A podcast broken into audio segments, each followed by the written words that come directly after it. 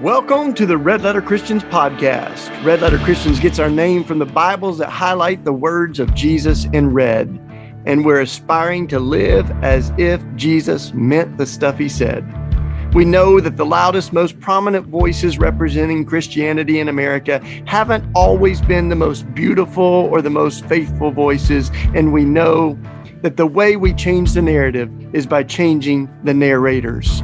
We are committed to amplifying the voices of people who are dedicated to Jesus and to justice. Well, hello, friends. Thank you for listening in. This is Shane Claiborne, and I uh, am so excited for those of you that tune in every week and those of you uh, that tune every, in every once in a while. Welcome uh, for those of you turn, tuning in for the first time, you're especially welcome. I, I love talking about faith. And as many of you know, I like to, talking about faith not just as something that is a ticket into heaven and an excuse to ignore the world we live in, but uh, our faith is not just about escaping this world, but about engaging this world. It is uh, the, the the motivation for trying to move this world from what it is into what God wants it to be. And I certainly believe in heaven. And I'm grateful for life after death. We will party like there's no tomorrow and there won't be. But Christianity is uh, not just about going to heaven when we die, but bringing God's dream on earth as it is in heaven. And for too long, many Christians have promised people life after death, while a lot of people are asking if there's life before death. Doesn't our faith have any relevancy to the world, the broken world that we're living in right now? And at Red Letter Christians, we believe it does. If you're hearing that for the first time, we get our name from the Bibles that often have the words of Jesus highlighted in red. And we're trying to live as if Jesus meant the stuff he said. it's an aspiration. We we don't always live up to it, but we're trying to live like Jesus meant the stuff he said. We want a Christianity that looks like Jesus again. Um, as you may know, the word Christian means Christ like, but there is a lot of stuff that gets branded as Christianity, but it doesn't smell like Jesus. It isn't Christ like at all. And so if it doesn't look like Jesus, it doesn't smell like Jesus, it doesn't love like Jesus, then let's not call it Christianity. So I've been doing this series. Uh, well, by the way, first of all, this this week uh, that I'm recording this has been really special. We celebrated 25 years of the simple way. The little community that I've been a part of, had the privilege of being a part of for now a quarter of a century, 25 years on the north side of Philadelphia. And if you, so many of you have supported our work over the years, it means so much. Uh, I can't wait to see what the next 25 years hold for us. Um, I think most of you know, but our, our website for the Simple Way is just the Simple Way, the Simple Way dot org. And you can see more about what we're up to building this little village on the north side of Philly. If you ever find yourself in Philadelphia, uh, pop by and see us. In fact, we just had uh, Justin Welby and Caroline Welby, the Archbishop of Canterbury, that stayed here in our home.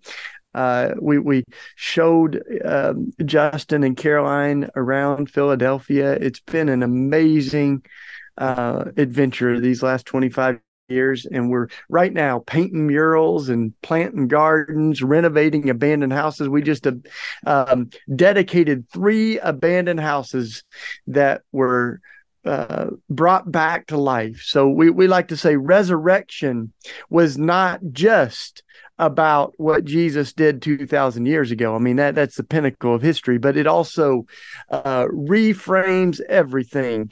Uh, if we believe Jesus rose from the dead, then we believe dead things can come back to life. We believe abandoned buildings can be brought to life. We believe guns can be reborn and turned into plows and garden tools. so that's what we're up to, y'all. And I've been doing this series that, you know, I, I, don't ever want you to feel like you've missed out if you're just tuning in. But uh, I, I wrote this new book, Rethinking Life. And I've been, you know, creating conversations around the themes of that book.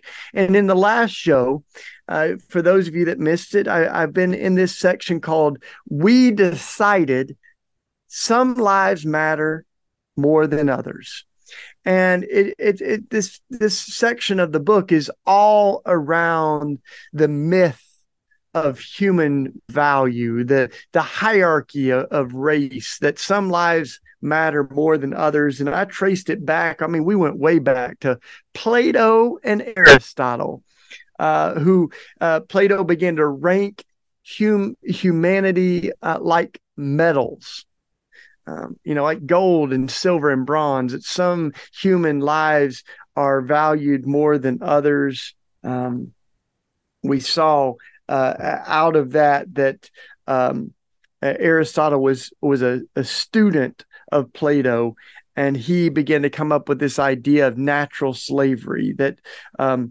some people are made to be slaves and some are made to be masters. It began to grow uh, uh, to to have theological roots with Augustine, and um, who had many great ideas, but uh, I had a few things off. I'm going to have to say, and uh, I kind of challenged Augustine's just war theory, but in this, I would uh, certainly challenge um, the the um, the value that. Um, uh, Augustine gives to some lives over others. The um, this also began to, um, I mean, he he says that you know slavery was the is the result of sin, and begins to say that you know human sin has led to slavery. Um, and and Thomas Aquinas, many years later, about eight centuries later, after Augustine, uh, continues to uh, roll with this theology of um, enslavement that some people are um, uh, meant to be slaves that this is the way that god's kind of orchestrated things. So uh, this has theological roots. And then you know as i left off last time um, there is a whole lot of other theology. So we don't want to allow this to kind of colonize the whole landscape and the theology, uh, black theology, and in particular of black theologians, liberation theologians like James Cone, um, Howard Thurman, others began to tell the story from the other side, right? So where we sit determines what we see. And if you think about this theology from the side of the enslaved rather than the slave masters, as my friend Jonathan Wilson Hartgrove points out, you know, we've got these two narratives, these two theologies, one of the slave master and one of the enslaved. And it matters as we think about uh, the perspective and who's writing our theology, even as we do a personal audit of who's writing the books on our bookshelves. Um, and we need to be listening to those uh, uh, that are the disinherited, the despised, uh, the faces at the bottom of the well, as Derrick Bell says. You know these these other theologies that tell the story of God's liberation, and even in spite of the terrible, toxic, twisted theology of white theologians, uh, uh, these these theologians, liberation theologians, begin to tell a different story. Um, but as you get into the 1800s, uh, this is where uh, we, we begin to have the eugenics experiment, this uh, evil experiment of um, sort of engineering the master human race. This uh, uh, the, the the idea that we could breed the perfect humanity, that we could improve on the image of God, right? That some people carry the image of God more than others, and so um, it's to our advantage as a human race to um, engineer uh, the the perfect superior human race by selectively mating people with desirable hereditary traits. And so this idea uh, of, of, of Sir Francis Galton in the 1800s, uh, 19, 18 to 1900s was uh, he was the cousin of Charles Dar- Charles Darwin, right? So as we think about um, uh, the, the the idea of um, eugenics it became all uh, riddled with race. And this is where we also see that we don't want folks to intermarry across race. Some of the first race laws, some of the first laws in the American colonies forbid the the um, mixing of race, uh, and there was all kinds of um, terrible you know racist language that we use for these laws but i mean it wasn't even until the the late 1900s that some people begin to denounce the idea of uh, racial segregation when it comes to um, marriage and sexuality. Um, so this is where we're at right? The, and, and of course this took um, uh, a, a, a terrible turn um, in uh, Hitler's Germany, but we often just go straight there to where you know um, the Nazis were um, ranking certain people, some to be literally killed and exterminated uh, in the concentration camps, and others, you know, as they measured their noses, as um, doctors actually put chemical eye drops in people's eyes to try to create blue eyes for everybody. Um, so this, I mean, it, it, you know became a part of our society. Uh, but it, you know, in Hitler's Germany, this was happening at the same time that the U.S. was carrying out forced sterilizations. Uh, that we were uh, make trying to engineer who could reproduce and who couldn't. Um, so that was our backdrop, and and this is so important as we think about what it means to be pro-life right? I'm trying to take that back to not shrink uh, uh, what it means to be pro-life but to expand it. And also the beginning of that is to see how historically um, we we've been um, very inaccurate in our we, have been very uh, inconsistent you know in, in our value of life in our championing of human lives in fact we've told some people that uh, white folks have told black folks in particular that you can reproduce when we tell you to when we want you to and people who were enslaved became um, breeders of what was seen as human property for white folks. We forced folks to to reproduce because it had value to white folks. Um, and and then we sterilized native folks. We sterilized people who um, were seen as as less valuable because they had uh, they were impoverished or they had uh, uh, physical or mental disabilities. And so all that's the backdrop of um, even as we think about what it means to be pro life today, it's important to reckon with some of this history. So then, you know, we get to this movement, right? We get to the the moment that we're in now in America, uh, where we've had one of the most powerful uh, movements uh, of racial reckoning since the civil rights movement, uh, the Black Lives Matter movement. And uh, as we think about our country, which was built, you know, with stolen labor on stolen land, um, we have inherent in American theology and even in our uh, i mean in our theology i'm, I'm going to call it theology because this was the manifest destiny um, had theology underneath it. Um, there was this idea that um, uh, some people's lives were more valuable than others that was um, uh, a, a, foundational for the the forefathers in America, and uh, you know even cases, landmark cases like Dred Scott, the Dred Scott case, um, where we denied the fact that black folks have any rights that white people are required to recognize. The founding documents uh, of our country consider black folks three fifths human, and they refer to Native Americans as savages.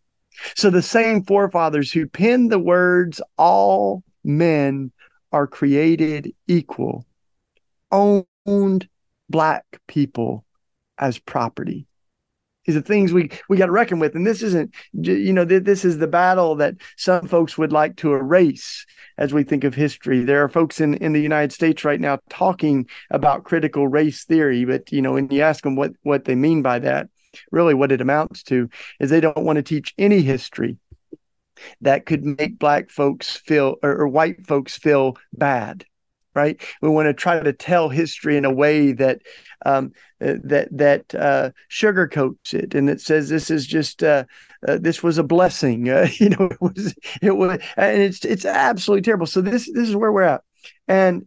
Uh, as we think of those founding documents, literally that called Native American savages, that considered black folks three fifths human, um, there's something to be said about what it's going to take to correct that history, to heal those wounds. And that's where the Black Lives Matter movement has been pinnacle. To say that Black lives matter is simply to affirm what 400 years of history has denied. And to say that Black lives matter is not to say white lives don't matter. It's not to say Black Lives Matter more, but it's certainly to affirm that Black lives don't matter less, right? They matter. In fact, they more than matter. Black lives are sacred. Black folks are uh, made in the image of God. Native Americans carry the image of God. Their lives are sacred. So we, if we can't emphatically say that Black lives matter, it's hard to believe we really mean that all lives matter and that's why it's interesting that the uh, the the response uh, of to Black Lives Matter has often been all lives matter. But it, it, it, what's so interesting is that history has been particular in its discrimination, and so we need to be particular in our affirmation of life, and it can mean different things in different contexts, right? I I think. Uh, um, in, in Israel and Palestine, it can uh, be the conviction that Palestinian lives matter, the assertion that Palestinian lives matter to God, that they are made in the image of God because their lives are being crushed right now.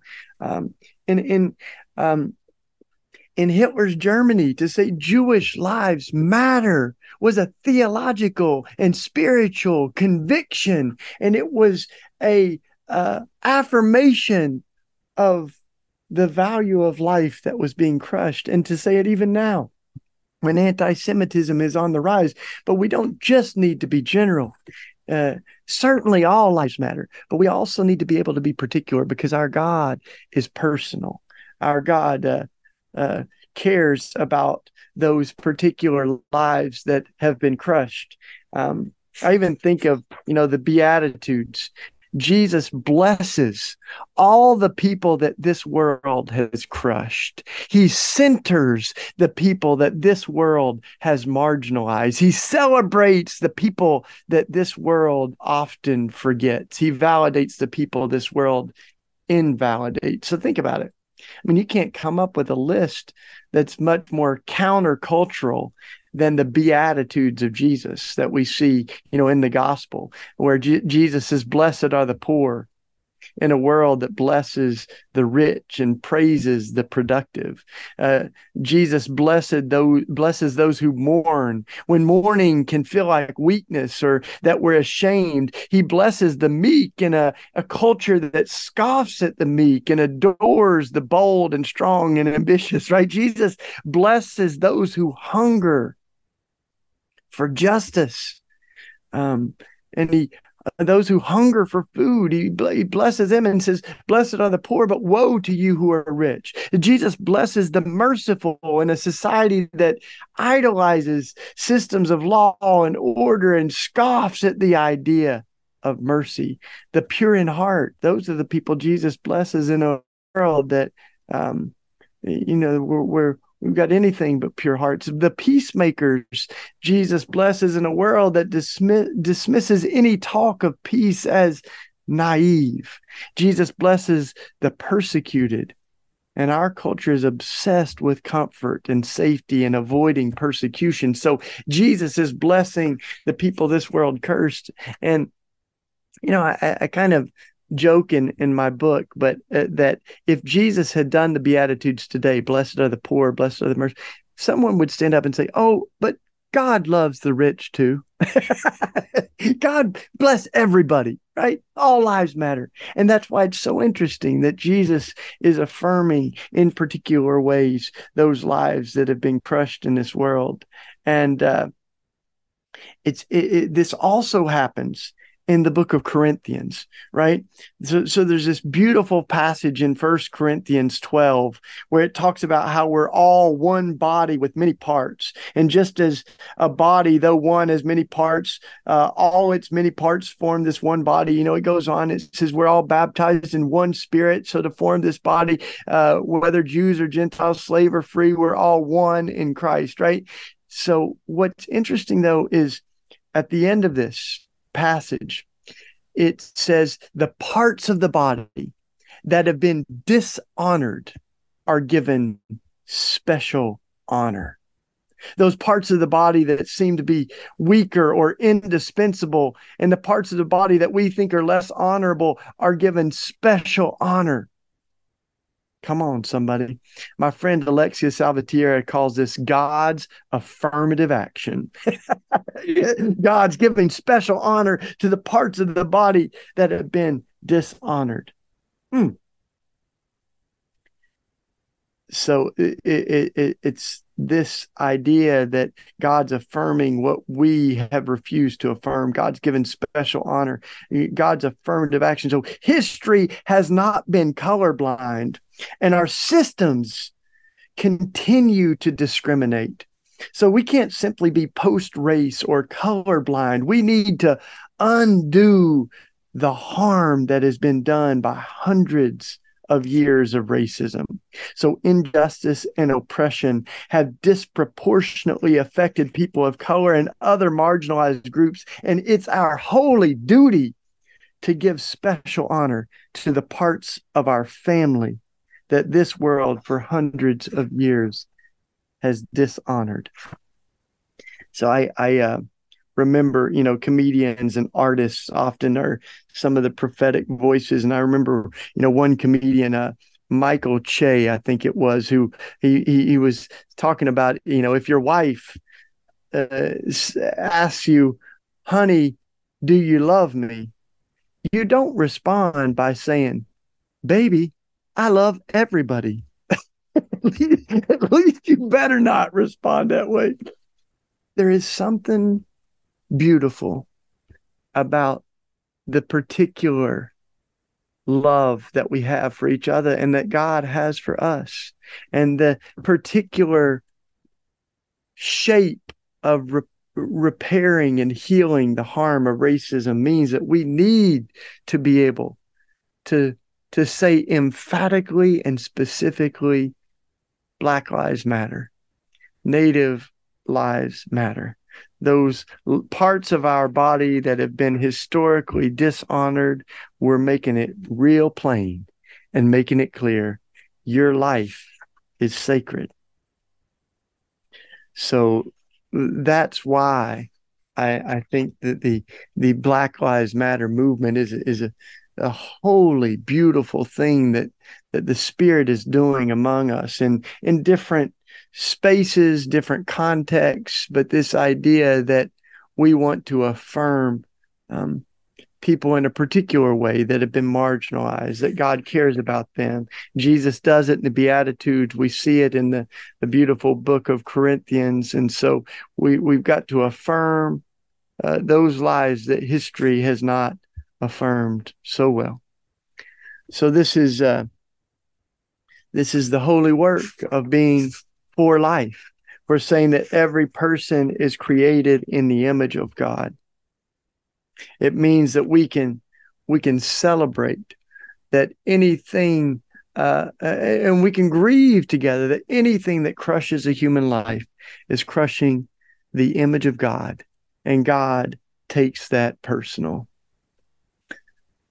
So I want to invite you. You know, if you if you're reading along with us, uh, this new book, Rethinking Life, Embracing the Sacredness of Every Person. That's the subtitle, Embracing the Sacredness of Every Person. Um, it is about celebrating the image of God in, in, in every human being. And if you order it from, you can actually order it from us. Um, I'm going to give you a new website that I'll sign a copy and send it to you if you order it from uh, our work at Raw Tools. So we get our name Raw Tools from flipping war backwards, right? R A W Raw Tools dot org. If you order um, the book from Raw Tools Philly, I'll sign it. I'll send it to you, rawtoolsphilly.org. Go there and you can get a copy of Rethinking Life. You can get it a lot of other places too, but I'd love to write you a little note in it, a little prayer, send you a copy. Uh, I'm going to continue this series as we uh, the next chapter is about America, and it flows right out of this um, the, the, this uh, section that we created a hierarchy where some lives matter more than others, and this next section will is called "We Believed America Was Exceptional." So join me next week. Thanks for tuning in, y'all. And if you haven't joined the Red Letter Christians movement, go to redletterchristians.org, y'all. We need you to be a part of this movement that is living as if Jesus meant the stuff he said. Thanks for tuning in. I'll see you next week. We hope you've enjoyed this episode of the Red Letter Christians podcast. Too often, Christians have used our faith as a ticket into heaven and a license to ignore the world we live in. But at Red Letter Christians, we believe our faith is not just about going to heaven when we die, but also about bringing heaven to earth while we live. For more information on Red Letter Christians and upcoming events, additional resources, you can go to the show notes or our website, redletterchristians.org. You can also support Red Letter Christians by giving a one time donation or becoming a monthly sustainer. Just go to our website and click the red donate button. Thank you for being a part of this conversation and for being a part of this movement.